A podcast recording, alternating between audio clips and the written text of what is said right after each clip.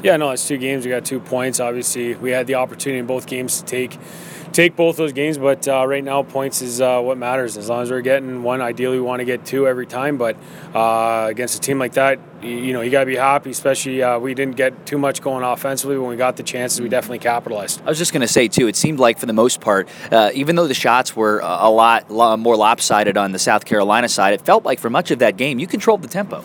Yeah, no, the guys did a great job with the puck. They're managing it very well. They're making the smart decisions. Uh, we just didn't come out with that uh, urgency right off the hop that we need to have tonight. And we got to make sure that, you know, it's a full 60 minute game. We put in the time that we needed to, but uh, it could have been a more successful night if we would have done it for the full 60. The big news of the day the Cyclones claiming Jack Combs off the waiver wire, a guy that had uh, some great success here in Cincinnati in a short sample size and as a point per game guy uh, in his professional career. Uh, to be able to get a guy like him down the stretch, that, that's a big thing. Yeah, I know Jack is a, he's an older guy. He's a vet in the league, and he's he produces everywhere he goes. But you know, it's just we needed to add a little bit of that scoring punch, which we did, and you know, it's it still relies on the other guys. The other guys can't be just sitting there puck watching him do his thing. Everybody's got to be involved, and it's going to be a full three lines, ten forwards, and six defensemen and a goalie that got to do the job tonight. It's not a one man show, so uh, it's great to add Jack. He's a great character guy, and he's a great guy on the ice in, in all the right ways. But uh, we need everybody else to make sure that they step up to the plate and, and play the way they have been, and even more. Being able to get uh, get a late season offensive punch like him,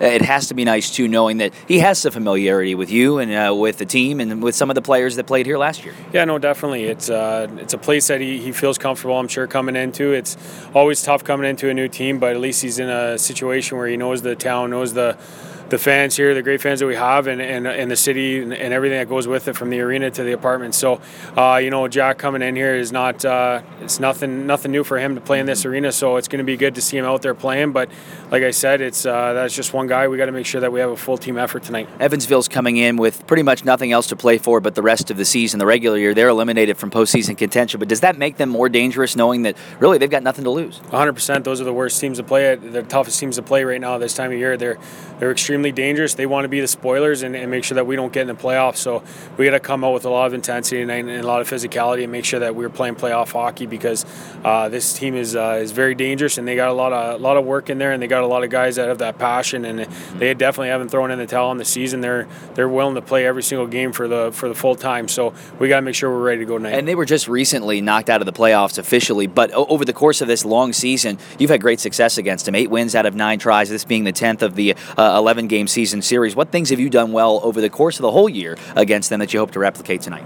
Uh, I think the, the biggest thing for us is just playing our game. We can't worry about uh, every little detail that they're doing. We got to make sure we play our systems and we and we execute when we get those chances. And we've been fortunate against them, but like I said, uh, tonight's a new night, and that's why you got to play the games. You can't just uh, get points. We got to make sure we're ready to go tonight, or else they definitely can uh, step up to the plate and do a job. Safe to say the first five minutes are just critical for this game tonight. It always is. Always is. We got to come out and we got to make sure that we uh, we put everything into it right off the hop and get that momentum and get rolling with it. So it's the beginning of this game is going to be intense. It's going to be a good start. We got to make sure that we're ready to go.